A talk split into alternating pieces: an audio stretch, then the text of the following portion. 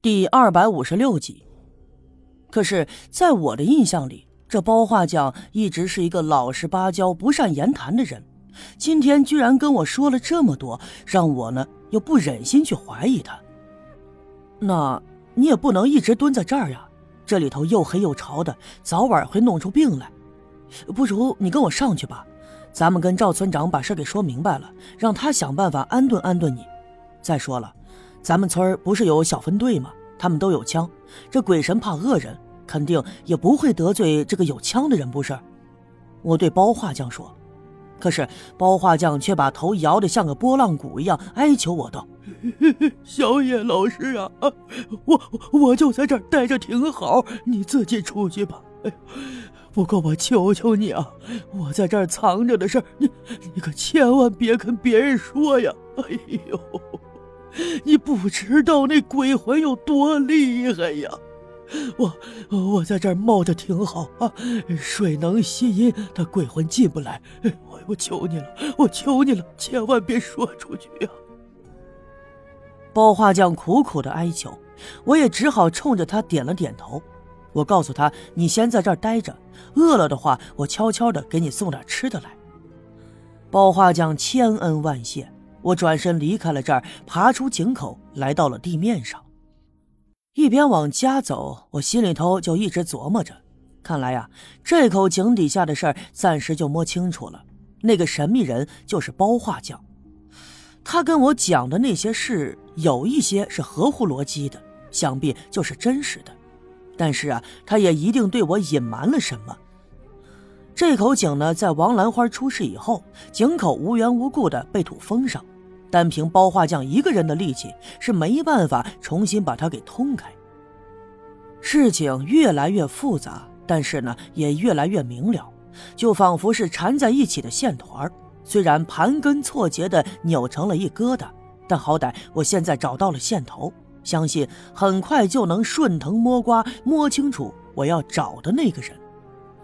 又是折腾了一夜没睡觉，到了早上的时候，我有些犯困，本来打算躺在炕上眯一会儿的，可是赵金凤却来了。进了屋以后，他直接去了厨房，叮叮当当的做起了早饭。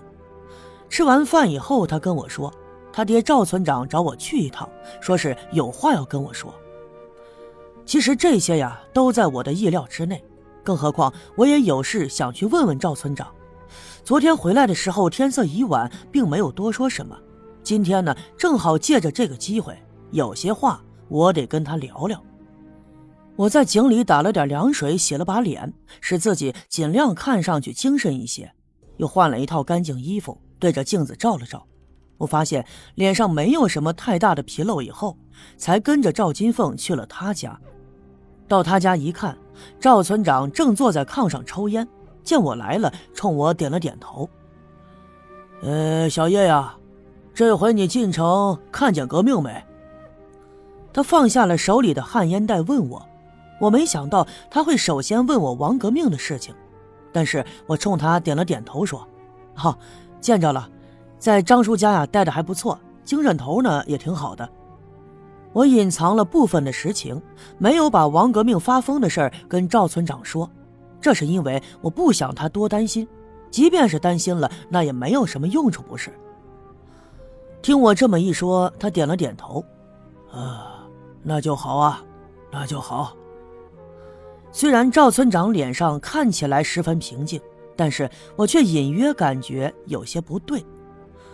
回想着王革命家着火的那一次，王革命忽然失踪，在被大火烧得坍塌的屋子的废墟的下面也没找到他的尸体。当时啊，赵村长急得火烧火燎，甚至都流出了眼泪来。在我的印象里，他一直是个特别沉着稳重的人，用“喜怒不形于色”这个词来形容他，那都不过分。但是那一次，明显他乱了阵脚。不知道他为什么对王革命如此的关心，甚至愿意为了这个王革命而麻烦他那个远在县城多年不见的老友。赵村长抽了两口烟，对我说：“啊，原打算啊让你和金凤在县城多待上几天，你们咋这么快就回来了？”啊，张叔带着六姑父去检查了，大夫说呀，他的病没啥大事儿。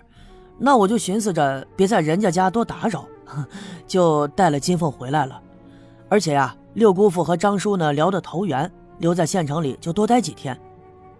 我一边说话一边偷眼注意着赵村长的表情，因为自从我回来以后，我发现并没有我预想的那样，村子里发生什么惊天动地的大事儿。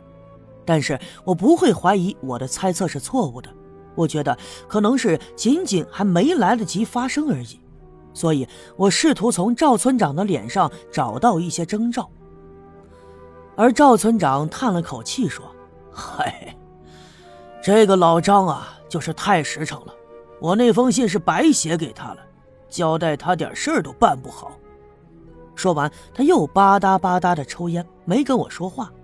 屋子里倒是安静了下来。这时候，我看了看赵金凤，又看了看赵村长，看得出来金凤也有些着急。屋里的气氛呢，多少有些尴尬。犹豫了一下，我抬头对赵村长说：“村长，你找我来，应该还有别的事儿吧？我想呀，不能再这么僵持下去了。我从春天来到这儿，现在眼看着就要过了夏天，到了秋天。”可我的计划还没有完成，回头想想，就是因为我做事沉稳的过了分，所以我打算主动的问问他，主动引起话茬。赵村长把手里的烟袋锅放在了一旁，这旱烟呢还在着着红色的火星，冒着丝丝缕缕的烟雾。赵金凤走过去，把烟拿起来，在炕墙上敲了几下，里面的烟丝就纷纷扬扬的洒落了出来，闪了几下就熄灭了。你找小叶不是有话要说吗？就别抽了。你看，这屋子里被弄得到处都是烟，挺呛人的呢。赵金凤低声的埋怨道。赵村长用手捂着嘴，咳嗽了两声，说：“呃，小叶啊，呃，我找你来啊，其实还是你们俩的事儿。事情既然已经这样了，那我就寻思着。”不如你安排个时间见见你爹娘，咱把这事儿啊好好的唠一唠。再说了，你们俩再好也不行啊，我们这当大人的总该见个面吧。我们呢也不是什么攀龙附凤的家庭，但好歹也得相互了解一下，这才可以嘛。啊，您说是不是啊？